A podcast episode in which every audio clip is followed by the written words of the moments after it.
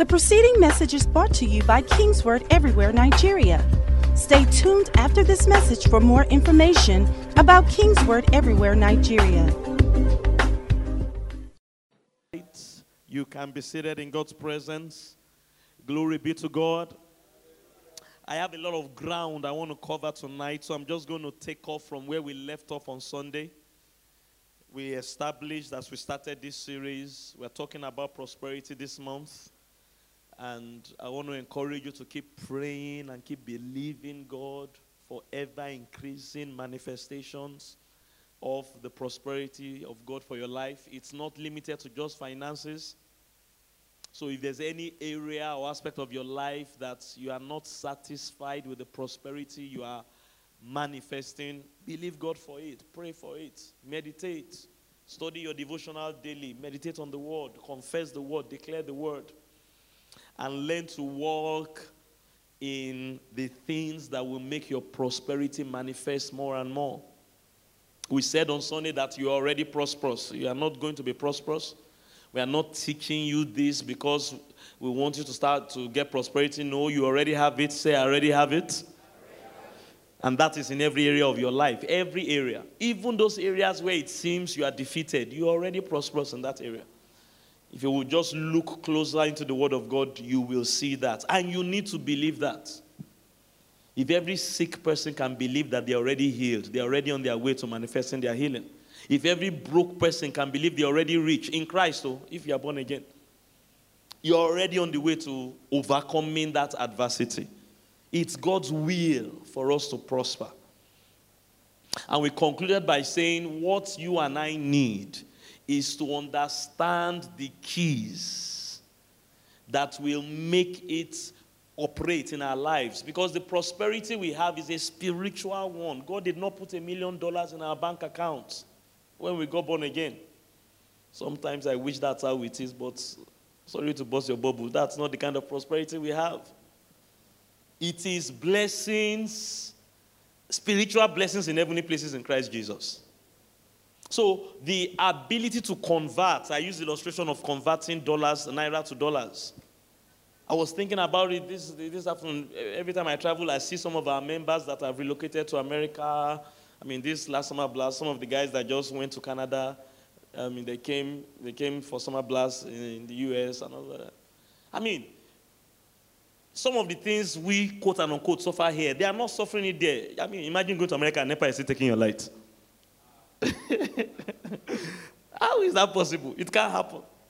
Just by reason of relocation. Certain things that happen in a lesser Permit the analogy, please. The lesser kingdom cannot happen in the higher kingdom. And that's how it is for the Christian. You have been translated from darkness to light. You are no longer um, just a resident of the world system. You are now a resident of the kingdom of God system. So the things that used to happen in your spirituality in Nigeria should not be happening. Can I hear a loud amen? NEPA can't take your light. I mean, they don't suffer, they don't need generator and all those things that we have to get here. But listen to this very carefully. Do you know there are people in America that don't have electricity? There are people there. Do you know there are beggars in America? Just like we have beggars on the streets of Lagos. So it's not just enough to be in a particular kingdom. If you don't cooperate with the things that make prosperity happen, I mean, America is the most prosperous nation on the face of the earth. Just last month and two months ago for the first time in human history. I don't know, those kind of things should ring a bell in your system. Human, it has never happened before. Apple became the first company, it's an American company, one trillion dollars. The, the idea that somebody had a few years ago. I mean, I don't think Apple is up to 50 years old. I don't know how long the company. The, it was an idea. Let's start making devices electronic devices and let's do it this particular way. Of course, they've grown. That is now what a tree. It has never happened in human history before. I think that was the month of July. The month of August, Amazon's um, followed. Praise God. If, if my history and my knowledge is not correct, Amazon was just an electronic bookseller. That's how Amazon started, just selling books. Okay. Instead of people buying physical book, we now have internet. People can, that's where they started from. And of course, they've expanded they're into everything and anything now. They too are worth a trillion dollars. So it's possible to be in that kind of environment, that kind of economy, that kind of kingdom, and NEPA will still be taking your light. you know what I mean by NEPA taking your light? There are people in America that are poor, even though there are other people in the same kingdom that their ideas are appreciating in value. So thank God that Jesus has brought us into the kingdom of God, and it's a kingdom of prosperity. Praise the Lord. If we don't learn how to operate in the prosperity that the system affords us, I, I had Warren Buffett, uh, you know, I mean, those of you that know him um, said this a few years ago that he doesn't think he will be as wealthy as he is. He's one of the world's richest men in America, if he was born in Africa. So he understands that there's a hand of providence in what happened because the environment that gave him the opportunities he had is not there. And that is true. If Apple started in Lagos, maybe the guy will still be in Computer Village now. And I wonder how many computer village people have the kind of vision or idea that Apple has, or even better, but we can't see it because environment, limitations of environment. Now, all that aside, I said all that to bring us to the fact that the kingdom you are in, or the economy you are in, the environment can affect how you walk in prosperity. But that's not enough. How you operate what is available to you matters. And that's where believers must start thinking. Praise God. So you need to know how this prosperity you have. First of all, you need to know the kind of prosperity you have, then how to work it. It's a spiritual kind of prosperity. So what you have to learn is to take spiritual things and know how to convert them into earthly places. The same way if you are going to America, you take your naira and you convert it to dollars. You can't spend naira there. Nobody will sell anything to you. The same way you can't walk to a bank in Nigeria now and say, MD, I am the righteousness of God in Christ, eh, God in Christ Jesus. Give me one million naira. They will arrest you, sir. In fact, they won't arrest you, they will take you to a mental institution. But do you know there's a way you can take the revelation of I'm the righteousness of God in Christ Jesus, do certain things, and eventually there'll be money in your bank account? Can I hear a loud amen? Somebody say conversion. And that's really what we are teaching. Any prosperity key you see that's what it really does. Those keys don't give you per se what you want to see.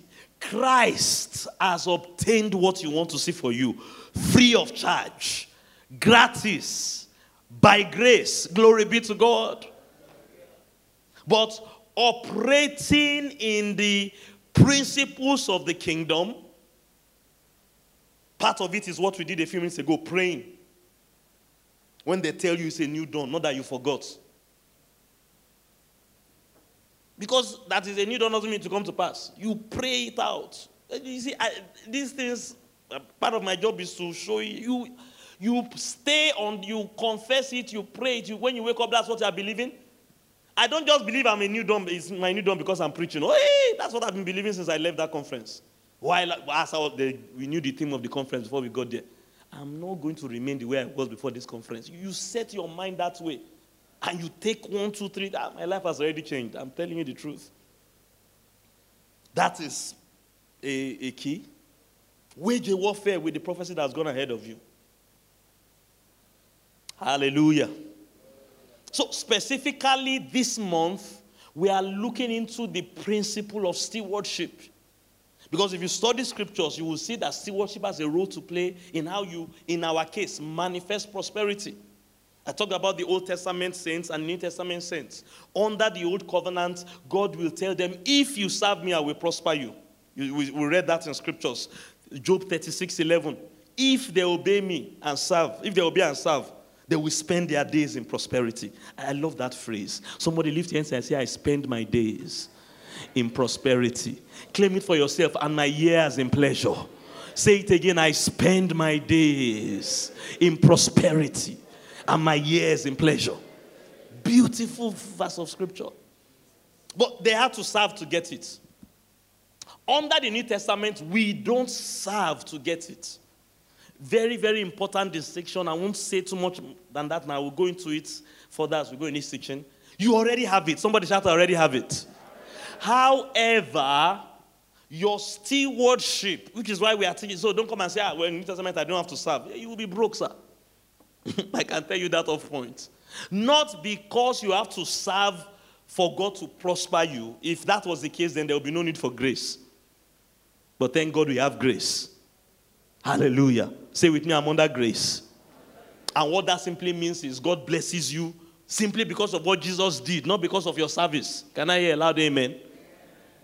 However, that doesn't mean you don't need to understand stewardship. And if you follow this teaching as we are going on, you will see why you need to understand stewardship. And why, even though you are not an Old Testament saint, you also should serve. Look at that verse we prayed in Romans 7 that we should serve in newness of the Spirit. Serving God in newness of the Spirit. Not because we want God to bless us. We don't have to serve so that God can bless us because we are already blessed. Can I hear a loud amen?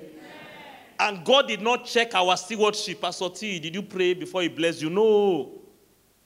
Blessed be the Lord and God of our Lord and Savior Jesus, God of our Lord and Savior Jesus Christ, who has blessed us with every spiritual blessing in heavenly places in Christ Jesus. It's in Christ that we are blessed.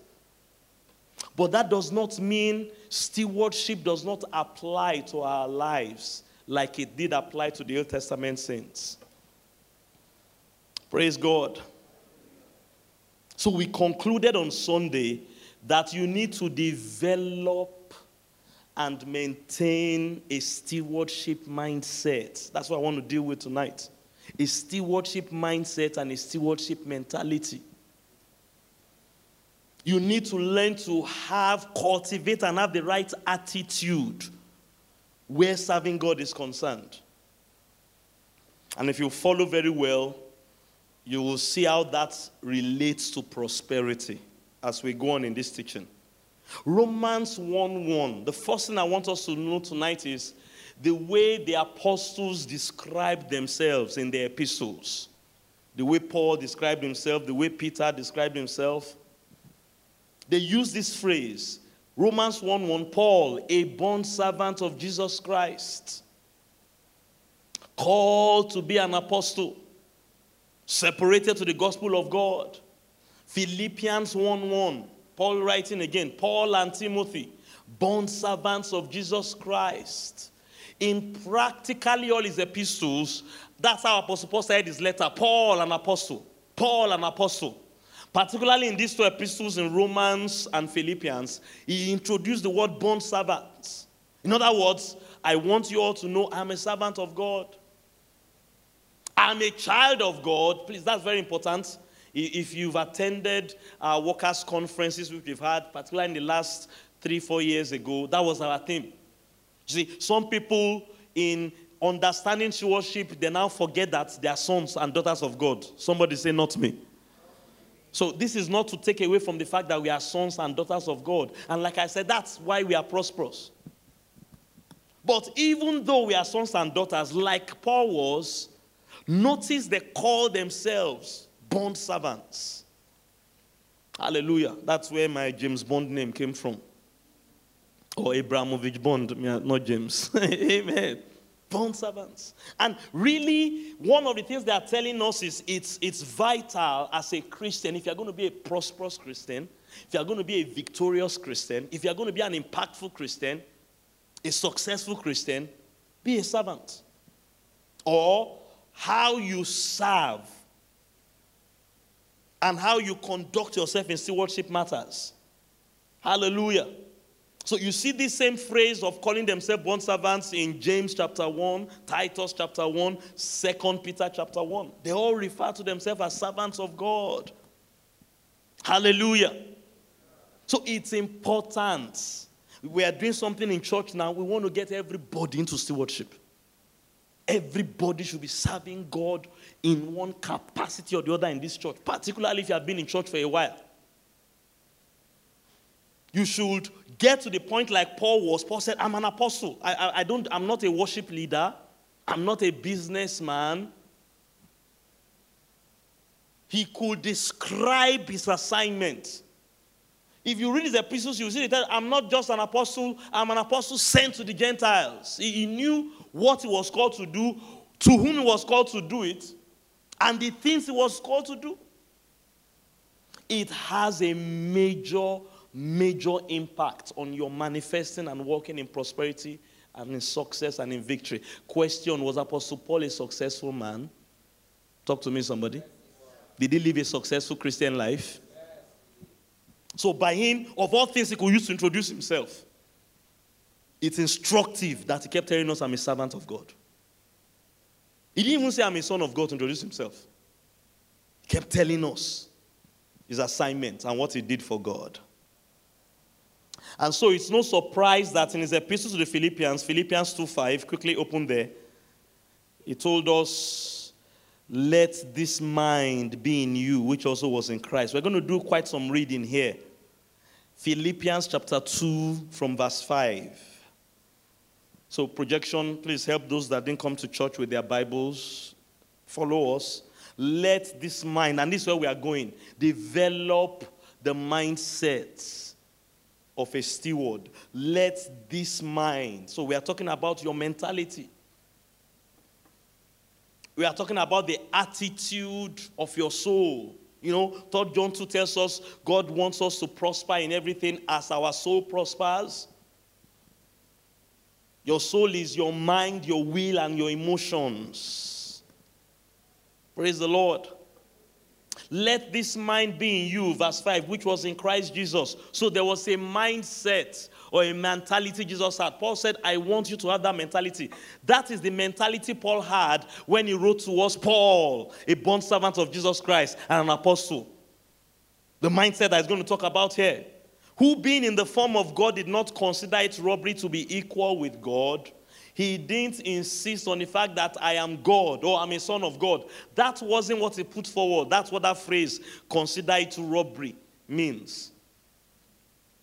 But even though he was God, or in our case, even though he was a child of God, a son of God, he made himself of no reputation, taking the form of a bond servant. Can you see what Paul was doing here? He was imitating Christ, being like Jesus. Tap your neighbor to your left and to your right and say, Live like Jesus.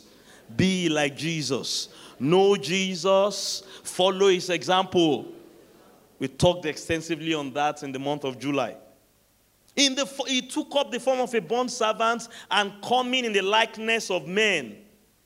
He came to serve when he came as a human being. Hallelujah. There are seven qualities or attitudes and attributes Apostle Paul mentioned here. And I'm, I'm, going to have you note them, then we'll talk about them briefly tonight. See, I want you, by the grace of God, to develop the mentality and the mindset of a steward. Let this mind be in you. There are seven of them, and as we read, we're going to read all the way from verses 5 to verse 18. Just 13 verses. I, want, I want us to pick seven. There, there may be more there, but I just want to focus on seven. I think if you can lay hold on seven principles, seven attitudes, seven um, mindset building blocks, and learn to incorporate them into the way you serve God and into the way you live your life, you are where you will be well on your way. Can I hear a loud amen? amen. Glory be to God. So when he tells us, let this mind be in you, what is he telling us there? Follow the example of Jesus. That's the first attitude you should have. During the vigil, I talked to you about having following faith. Follow Jesus. Glory be to God. So that's the first one. Write that down. Follow the example of Jesus or be like Jesus. Let this mind be in you. Hallelujah. Being found in the appearance, verse 8 now, being found in the appearance of a man, he humbled himself that's the second quality I want you to see humility. Write that down. Number one, follow the example of Jesus. We are talking about developing the mindset of a servant. There are qualities here that are taught us humility. He humbled himself and became obedient to the point of death. Number three, obedience. And note what they told us obedient to the point of death. Death could not intimidate him and move him and scare him away from obeying God. He would rather die than to disobey God. That kind of person, what if, if you say, okay, oh, we are going to give you sickness, is that say, ah, bring your sickness on, we are still going to obey God. Obedient to the point of death. Verse 9. And this is where we're going to end up by the end of the day. Therefore, God has also highly exalted him and given him a name that's above all name. This is, you see, this shows you how stewardship connects to your prosperity. What he's teaching us here is this look, Jesus served, he became a bond servant. And because of that, God has exalted him. Therefore, what, what do you mean therefore? This is the reason why God gave him a name above all name. Lift your hands and receive this. May you experience divine promotion this season. May 2018 indeed be a year of divine elevation for you. This is the kingdom key right there. Verse 10 that at the name of Jesus every knee should bow. He was elevated to the highest because of stewardship, because he lived like a bond servant, even though he was God. Hallelujah. Hallelujah. Verse 11 that every tongue should confess that Jesus is Lord. Verse 12, let's go on. We are going to number 7. What number do you have now? Number what? How many qualities do you have? Talk to me. What's the first one? Follow Jesus. Number 2, humility. Number 3, obedience. Number 4, watch verse 12. Therefore, my beloved, as you have always obeyed, we've talked about obedience, not only in my presence, not only when you come to church. You know, it's amazing how some people are so lovely and beautiful in church. I, I went for a conference recently, and it was, they were teaching grace and things like that. We finished the conference, so car park, there was now traffic, and it was taking a while, and it was a while. So, so all of a sudden, one woman just came, she had just lost it. Shouting, shouting, as if we were coming from a nightclub or hell no decorum of the grace we just had one hour ago. That's what he's talking about here. Not only in my presence, I know you can behave when I'm preaching and talking to you in church. I'm talking about when you're in one hour traffic. When NEPA takes your light for two months and transformer burns and they are even telling you to bring money to come and fix transformer after charging you bill. I mean, that, I mean, wait, you see, that's why I'm saying that not only my presence. If you do this only in my presence, it won't work, sir. Because there's a God that has an all-seeing eye. Hmm. not only my presence, but now much more in my absence. When you are in one hour traffic and the pastor is not preaching a sermon like this to you. What are you to do? Not only my presence, walk out your own salvation. That's the number four quality. Walk. Which kind of servant are you that doesn't walk? I mean, have an attitude of work or diligence. Walk. Walk. Walk out your salvation. But listen, this is not a walk that will stress you. Look at the next verse. No, no, no. Number four, walk out your salvation with fear and trembling. That's the fifth one. Have the fear of God. We talked about that also in July. Reverence for God. Fear of God. There's many of these things we've taught you before. I just want you to put everything in context. Walk out your salvation. Your salvation will not just manifest, sir. I know you are saved, though. I know you are blessed, though. I know you are prosperous, though. But a lazy Christian will not see manifestations of these things. I say a loud amen to that if you know what I'm talking about. You, I mean, you, you got to walk, sir. But not just Fejeron kind of walk. So he said, walk out with fear and trembling. So number five is what? Fear and trembling. And of course, you know this is the fear of God. For it is God that works in you both to will and to do. Verse 13 of his good pleasure. So the good news is this is work that God is going to enable you to do. Like Apostle Paul said, and what I am by the grace of God, I labored more abundantly than them all, yet not I, but it was the grace of God that was laboring through me. So don't be afraid of the word work. First of all, I even have a problem if you're afraid of the word work. What is your problem? Do you want to be the opposite of work? Amen.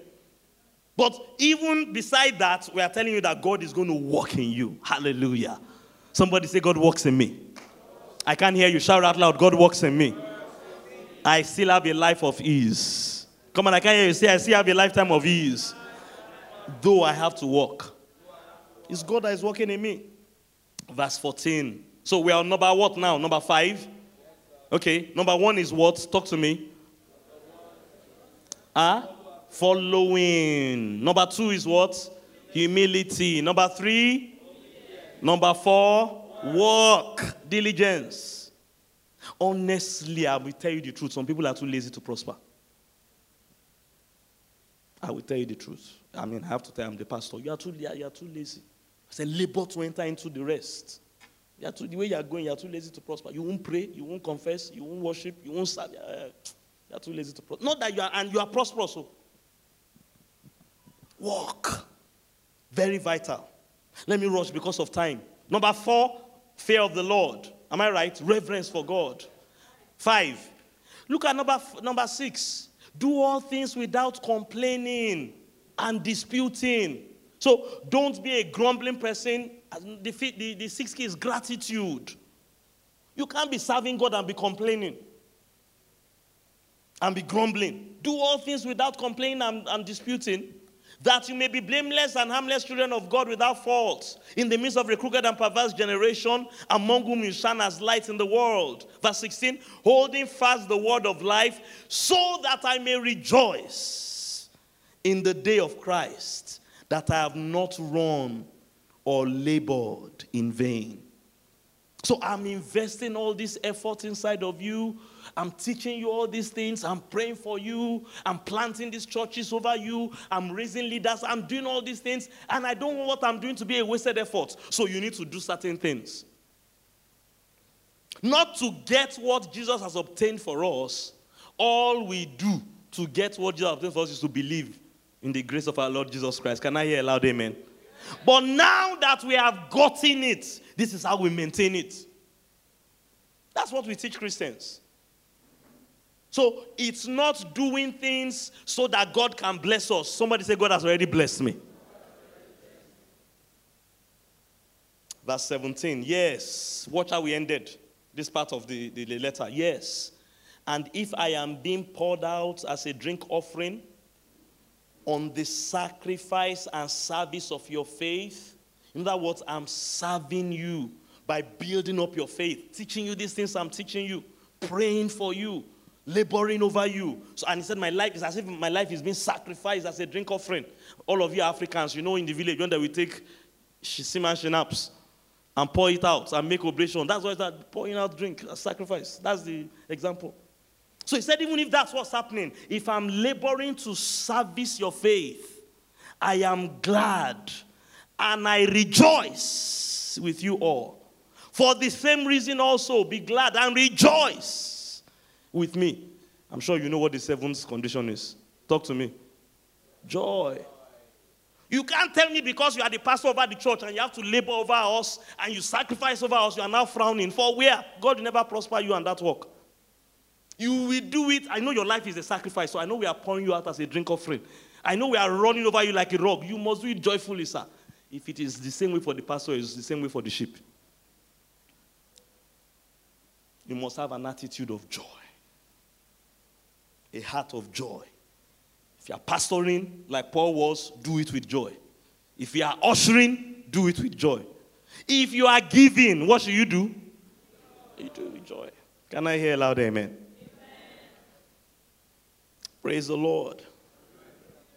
Developing a stewardship mentality. So, the, the kind of steward that the Bible wants us to be, the kind of bond servants that God wants us to be, there, there are certain qualities with it. Uh, we are exploring those seven qualities. So let's look at them one, one by one in detail. I just want to give you these things. And again, remember how we've been teaching all year long. Examine yourself whether you are in the faith. We don't take these things to condemn you. So you check how you are serving and if there's something missing in the way you are doing it, or there's something you can improve upon the way you are doing it, you improve upon it. Eh, before we go on here, again, look at this scripture, Deuteronomy 28. This is the key. This is where we got the rider of our teaching from. If you've seen the artwork, please put up the artwork for us again so people can look at it. Um, we said stewardship, prosperity, and we are talking about experiencing, no, the one on prosperity, experiencing the joy of serving God for the abundance of all things. Abundance of all things is prosperity. So you serve God in joy and you can experience it, you can manifest it. Deuteronomy 28, verse 47 again. Because you did not serve the Lord your God with joy and gladness of heart. I mean, and that's the last quality we talked about. Some people are serving God all right, but they are complaining, they are not happy, they are grumbling. Sometimes, like Paul was saying, when you are serving God, it takes sacrifice. It's as if they are pouring out your life like a drink offering. But even so, praise the Lord, you have to do it joyfully. Ah, the earlier you have that kind of attitude and mindset, the better for you. Can I hear loud amen? So he said, Because you did not do it for the abundance of everything, therefore you will serve your enemies. That will not be your story in Jesus' name. Whom the Lord will send against you in hunger and in thirst and in nakedness. Say with me, um, not me, not me. Or you can use Tufiakwa if you want. Say, not me. And in need of everything. And he will put a yoke of iron on your neck until he has destroyed you. That's your enemy. Somebody shout again. Not me. Glory be to God. Now, of course, when you read things like this, you interpret it in the positive. This tells us that what God has for us as his children that serve him is that none of this this is the curse of the law. Lift your hands and say, Christ has redeemed me from the curse of the law. I mean, Christ has redeemed you for all this. Hallelujah. And the even better part for us is even before I served or anything, this is my point, this, this is God's will for me. Unlike them, that, you see, the, the Old Testament was very interesting. You do what God tells you to do, you get blessed. But it's not just there. You don't do what God tells you to do, you get cursed. The New Testament is a better covenant and better promises. It has nothing to do whether you do what God said you should do or not. It has everything to do with the grace of our Lord Jesus Christ. Because Jesus has done everything for you. Not only is it that you are blessed without doing anything per se, glory be to God, it also means you are not cursed at all because Jesus has taken away the curse from you. Hallelujah. So I'm not sharing this with you to scare you that, hey, these things can happen to you if you don't serve. Somebody say, not me, not me. Shout out loud, Christ has redeemed me from the curse of the law. But I'm showing you the kind of blessings that stewardship and the kind of prosperity that stewardship can bring into our lives, manifest in our lives. Hallelujah. When we do it right, when we serve God with joy and gladness of heart, we will not serve our enemies. You will not serve sickness. Said you will not serve hunger, you will not serve thirst, you will not serve. In other words, all these things should not be my life. Can I hear a loud amen? amen. Now, even if you think some of these are your life, open your mouth and declare out loud, Not me. Not me. Because that's what Jesus has obtained for you. So, experiencing it is what we want to teach you. The joy of serving God for the abundance of all things. Hallelujah. The kind of mindset you have plays a major role. Now that you are born again, I want you to prosper in all things as your soul prospers.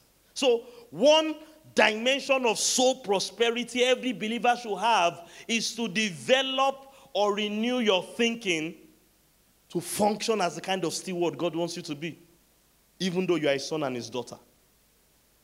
And it starts with you following the example of Jesus. I won't dwell too much on that. I, have taught that a lot. Follow. Told you about following faith. Some people, you are not following. You are not following Jesus. Your, your life, you, you put your life this way, you put Jesus this way. We can't see the correction. Jesus is a servant. You are not a servant. You are not following. And you need to change that. Follow me and I will make you, Jesus said. And the most practical way to follow is to follow someone that is following. What Apostle Paul taught the churches he, he pastored. 1 Corinthians 1 11 1. Imitate me as I also imitate Christ. If you're a member of this church, as you see the pastor and other people serving God, follow. Follow with us. When you see us going to pray, pray with us. When you see us preparing for grace culture and supernatural, prepare with us. Not that we're telling you to register, you'll be doing as if you can't hear. Mm-mm. Follow. Imitate me as I imitate Christ. 1 Corinthians 4:16 it said, Therefore I urge you, imitate me. Imitate me. Look at what he said to the um, Thessalonians. I've not shared this scripture with you. I think this is very important. Second Thessalonians chapter 3. Please put up the text for us. Second Thessalonians chapter 3 from verse 6. But we command you, brethren, in the name of our Lord Jesus Christ, that you withdraw yourself from every brother who walks disorderly. He will explain what he means by disorderly now. So don't behave like those brethren in church. They are, they are, they are church members, oh. but their, their life pattern is disorderly. You see what it means by disorderly. And not according to the tradition which you received from us. So, in any church, even the Apostle Paul's church, there will be brethren, I use the term rascality. The very thing the pastor is teaching against, that's what they want to do. Say, don't follow them, withdraw from them. Don't follow them. Because that's not how to serve God. By the way, serving God includes worship God. So that's how to serve God. You are supposed to be an imitator of Jesus. And you do that by following the pastor or the leader God has put over your life. Hallelujah. Verse 7 For you yourselves know how you ought to follow us. Nobody in this church will be able to tell God that I didn't teach you to pray in this church. For where? You know how you ought to follow us. We teach it, we live it, we display it, we demonstrate it. Follow. That's how you serve. That's the best place to start from. Let this mind be in you that was in Christ. Follow the example. Follow the example. You yourself know how you ought to follow us, for we were not disorderly among you, nor did we eat any man's bread for free, uh, free of charge, but we walked, hallelujah, and labored, hallelujah, and toiled night and day. We laid a very good example before you that we might not be a burden to any of you. Not because we do not have authority, oh, but to make ourselves, watch it again, an example of how you should follow us.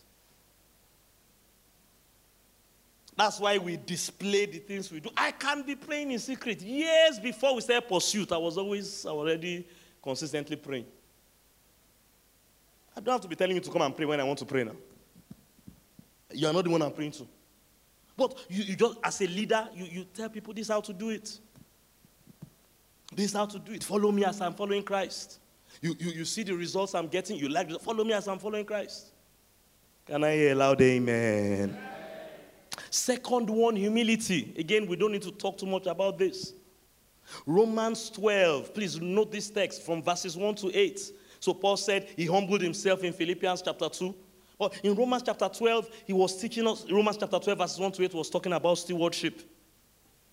Let's read, let's read Romans 12. I think we should spend, you know, sometimes we think everybody is familiar with these scriptures, and they are not. Then even those that are familiar with it, it's been a while since they read it.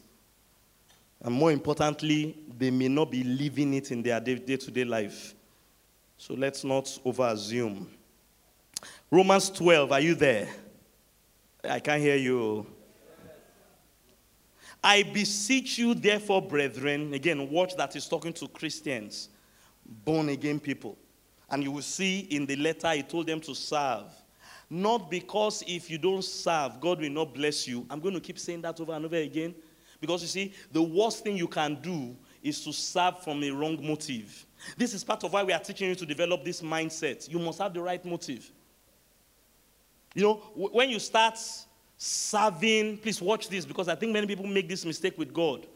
And it may be the reason why some people are serving and there are no manifestations in their life. When you start serving so that you can get God's approval, you are falling from grace. You are trying to do, this is what the Bible calls dead works. The way to serve is you know I'm already accepted in the beloved. Hallelujah. I'm already a son of God. I'm already a child of God. I don't have to serve for God to bless me. I'm already a joint, a, an heir of God and a joint heir of Christ. That's not, I'm not serving so that God can bless me. No. Praise God. So I'm not serving to be accepted by God. I'm not trying to bribe God or cajole God. Mm-hmm. There are other reasons why we should serve. And we must have that New Testament mindset of stewardship. I wish I had more time to deal with that. I hope I'll be able to get into it deeper in the course of this teaching. I beseech you, brethren, by the mercy of God, that you present your bodies, watch this, a living sacrifice. You are to live sacrificially, and it's um, what he was taking, talking about in, Philipp, in Philippians. Is the sacrifice of service. But living, in other words, you do it today, you do it tomorrow. You do it in January, you do it in February. You do it in September. A living sacrifice that you present about a living sacrifice, wholly acceptable to God, which is what? Your reasonable service. In Hebrews 12, we talked about acceptable service. This is reasonable service. And do not be conformed to this world, but be transformed by the renewing of your mind, which is part of why we are teaching these things. Praise God. That you may prove the good and acceptable and perfect will of God. What does it mean to prove it? To manifest it to have testimony of it in your life. It's already yours, but we need to see the proof. Verse 3, which is the main verse I want to read here. For this I say, through the grace given to me to every through the grace given to me, and I say this to everyone among you. Tap your neighbor and say, He's talking to you. And watch the humility part of our stewardship. Don't think of yourself more highly than you ought to think, but think of yourself soberly be humble in your estimation of yourself. I think one reason why some people don't serve their brethren, maybe in a church setting like this, they think they are too big to serve us. Now, that may not apply to everybody, oh, but that may be the reason. So don't think of yourself more highly than you ought to think. Think soberly. And he's, he's, saying that in reference to stewardship. Look at verse 4.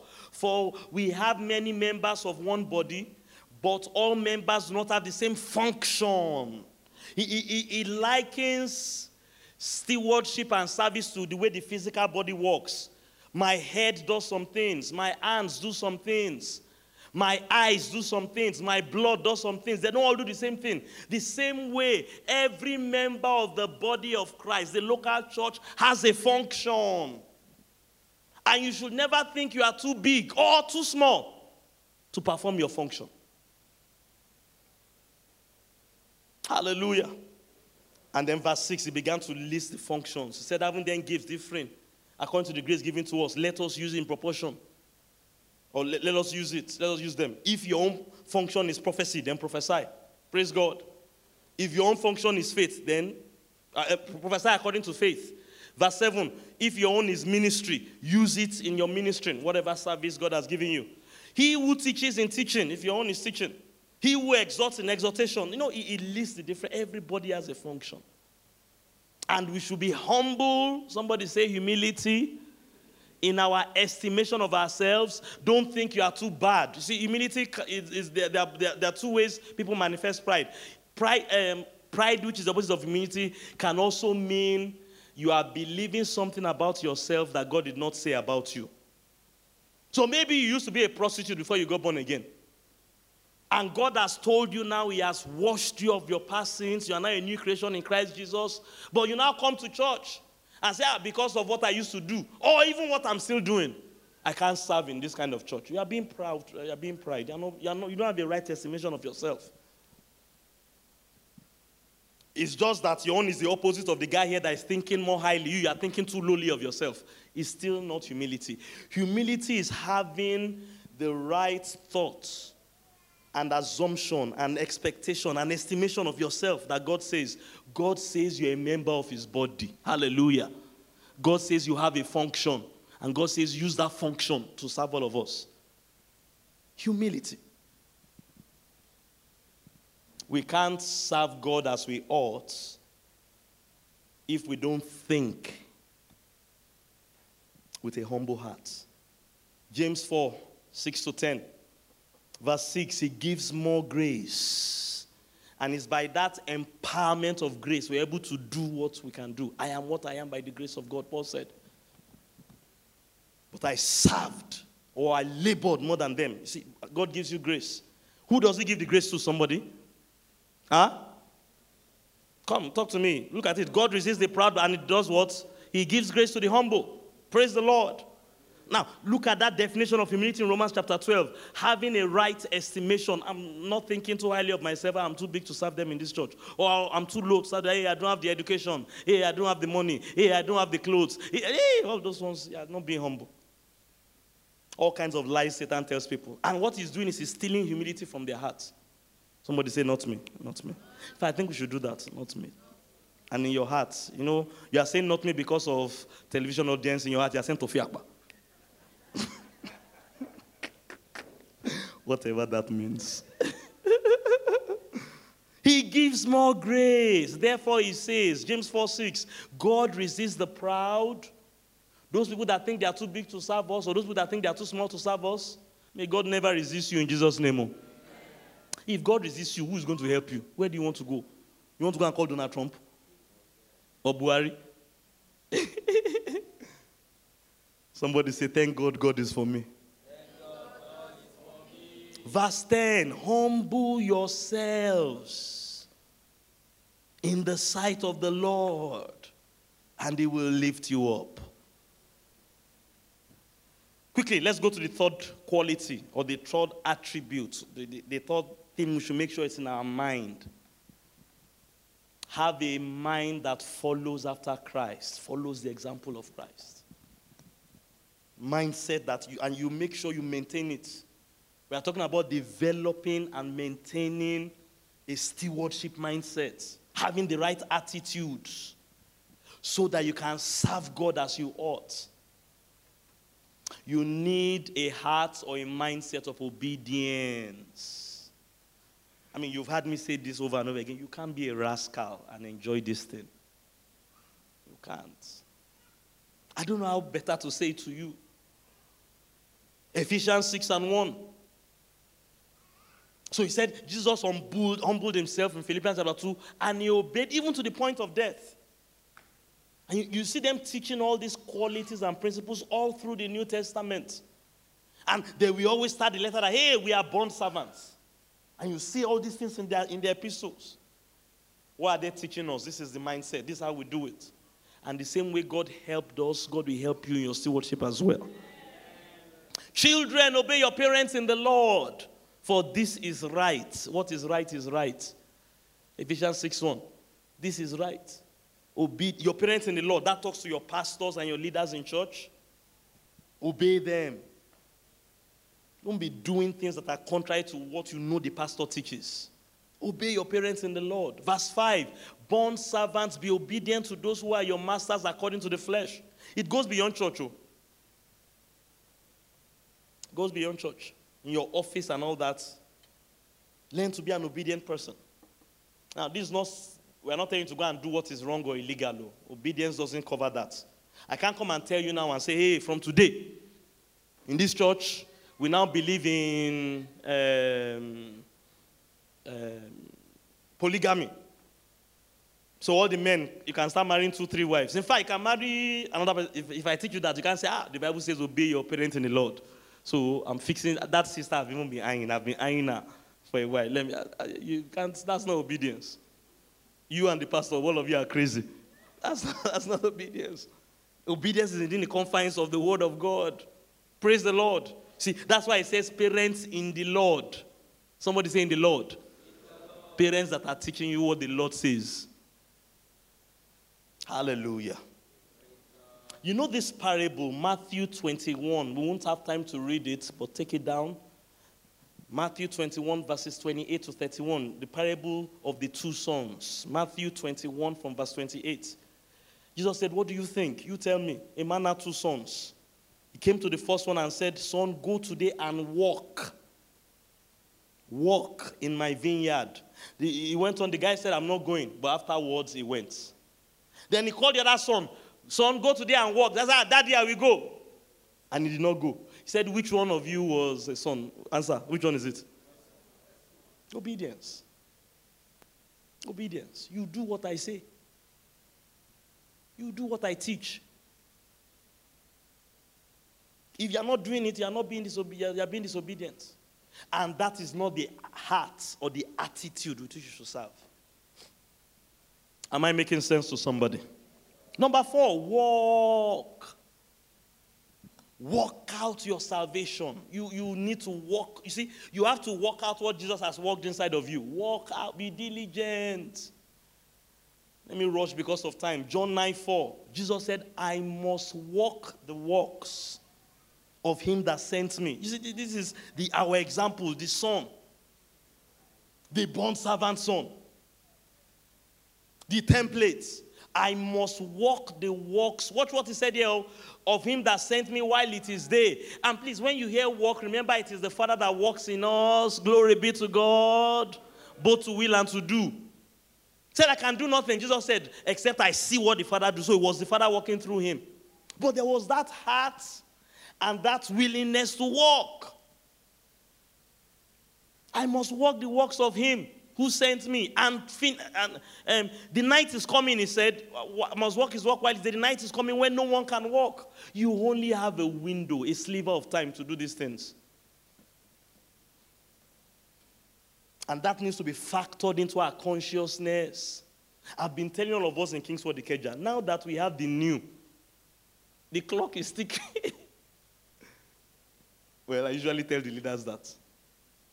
I mean, we now have in our system a church pastored by our younger adults. Then we have teenage church. You want to start that one? He, he tells the rest of us that, hey, walk while it is day.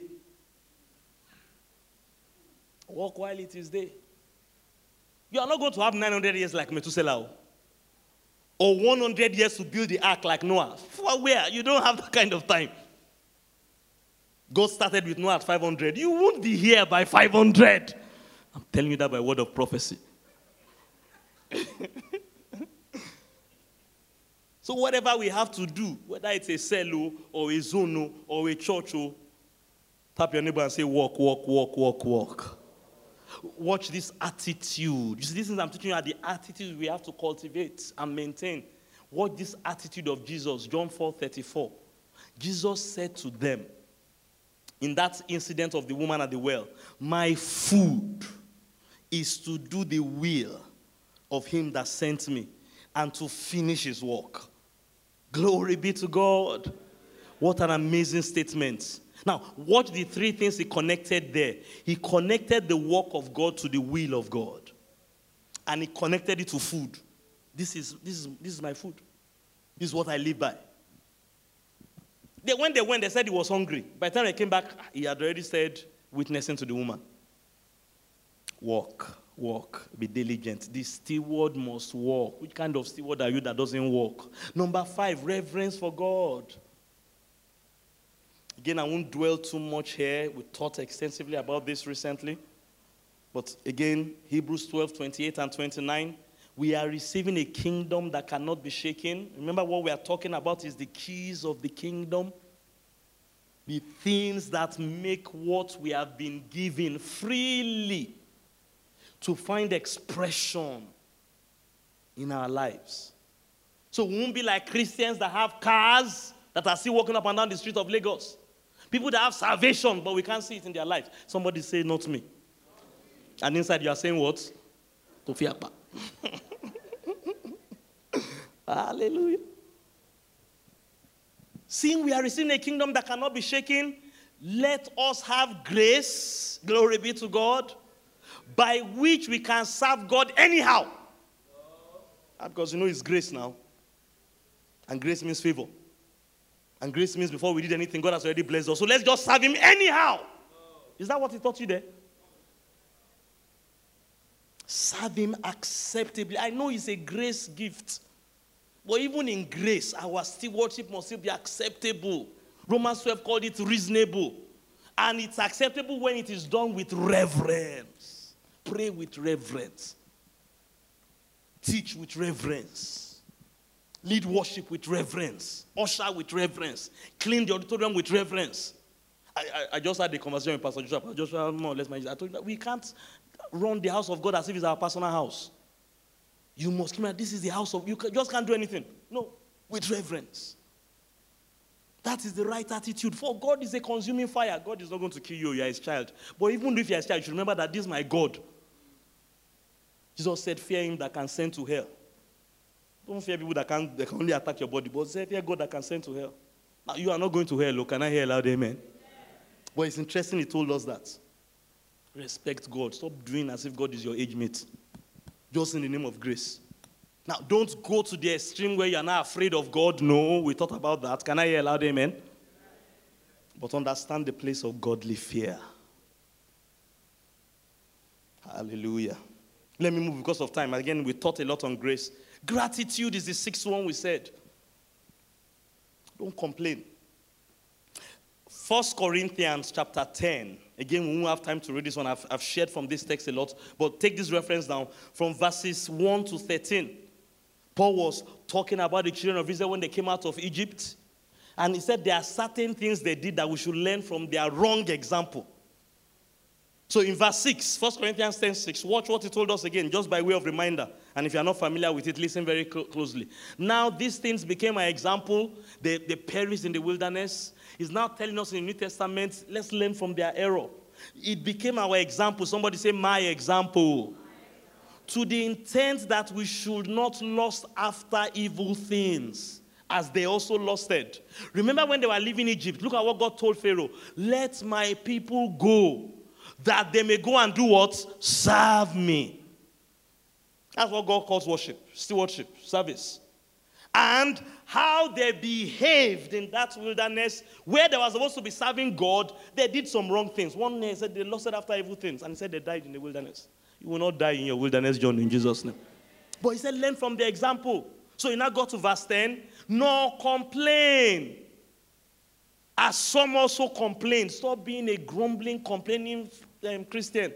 Whether it is NEPA or Lagos traffic or unemployment, mm, you are not in this kingdom. Hallelujah. You are in heavenly kingdom. No complain as all the political or the politicians or the president. Whichever thing Satan uses to wire complaining into your system, you better cast it out. Can I hear loud amen? If you're going to talk about them, say, I thank God for them. No complain. As a steward of God, you, you, you never saw Jesus complain about people. Even the Pharisees that he used to rebuke, we still pray for them. Hallelujah. Verse 11, all this, and complaining was just one of the things. I'm just bringing that out because Paul mentioned it in Philippians 2. All these things happened to them as examples, and they were written for our admonition, upon whom the ends of the ages 2018 have come. Does that make sense to somebody? How you serve God. A stewardship mindset. Hallelujah. And finally, the last one do this thing with joy. I don't know what you are doing for God, though. Do it with joy. And if you are not doing anything for God, you better get into joy and find something to do for God. Praise the Lord. Praise the Lord. W- watch this powerful text. This is Apostle Paul again. Hallelujah. Colossians chapter 1. Colossians 1, verses 24 and 25. Glory be to God. I love the title in my Bible. It is called Sacrificial Service in Christ. And to some extent, that is how all our service is it's sacrificial. The Christianity we have started on the cross, it was sacrificial. We cannot follow Christ and not have a sacrifice mentality. Can I hear loud amen? But watch what he said, Colossians 1:24. I now rejoice. Somebody say, I rejoice. You will think what he's saying that I now rejoice in the new house they gave me Banana Island. Or the new car that I just bought me during the, the last promotion. No, watch what he rejoiced in. I rejoice what? In my sufferings for you. My sufferings for you. And I fill up in my flesh what is lacking in the afflictions of Christ. Hallelujah. Yes, Jesus has finished the work, but to bring that finished work into manifestations, somebody has to preach at the midweek service. Somebody has to plant a church to the Gentiles like Apostle Paul. There are still some things that, as it's why, it's not finished yet, even though everything is finished. Praise God. So watch this. As I am suffering for them, or oh, not for me, oh, the suffering is not even for me. Oh. This offering is not for me. There's nothing wrong with my marriage. There's nothing wrong with my health. There's nothing wrong with my finances. It's for them. But I'm doing it with joy. Glory be to God. As I'm filling up in my flesh what is lacking in the affliction, suffering afflictions of Christ, I'm doing it with joy. I'm not saying, oh, God, see me, oh, see me, oh, see me, oh, and see them, oh, see them, oh, see them. Oh. Mm-mm. Wrong attitude. Hallelujah. For the sake of his body, which is the church. Watch verse 25. Of which I became a minister according to the stewardship from God. It was a stewardship. All these sufferings and afflictions I'm going, it was part of my stewardship. It was given to me for you, for your benefit, to fulfill the word of the Lord. Hallelujah. Praise the Lord. So, this, this, these are the things, please check the kind of attitude and mindset you have as you serve God and try and add these things. Glory be to God. You grow in them, amen. You mature in them. And this is how you use the key of stewardship. The mindset matters. Let this mind be in you, which also was in Christ Jesus. Praise the Lord. Rise on your feet tonight. Lift your hands to heaven. Let's stop there. We'll continue on Sunday and begin to bless. The preceding message was brought to you by Kingsword Everywhere, Nigeria. We are located at Kingsword Auditorium, Etal Avenue behind NNPC filling station, First Bank bus stop, off Kudirat Abiola Way, Oregun, Lagos. Email kmiafrica at kingsword.org. Telephone 234 810 00 00 0640.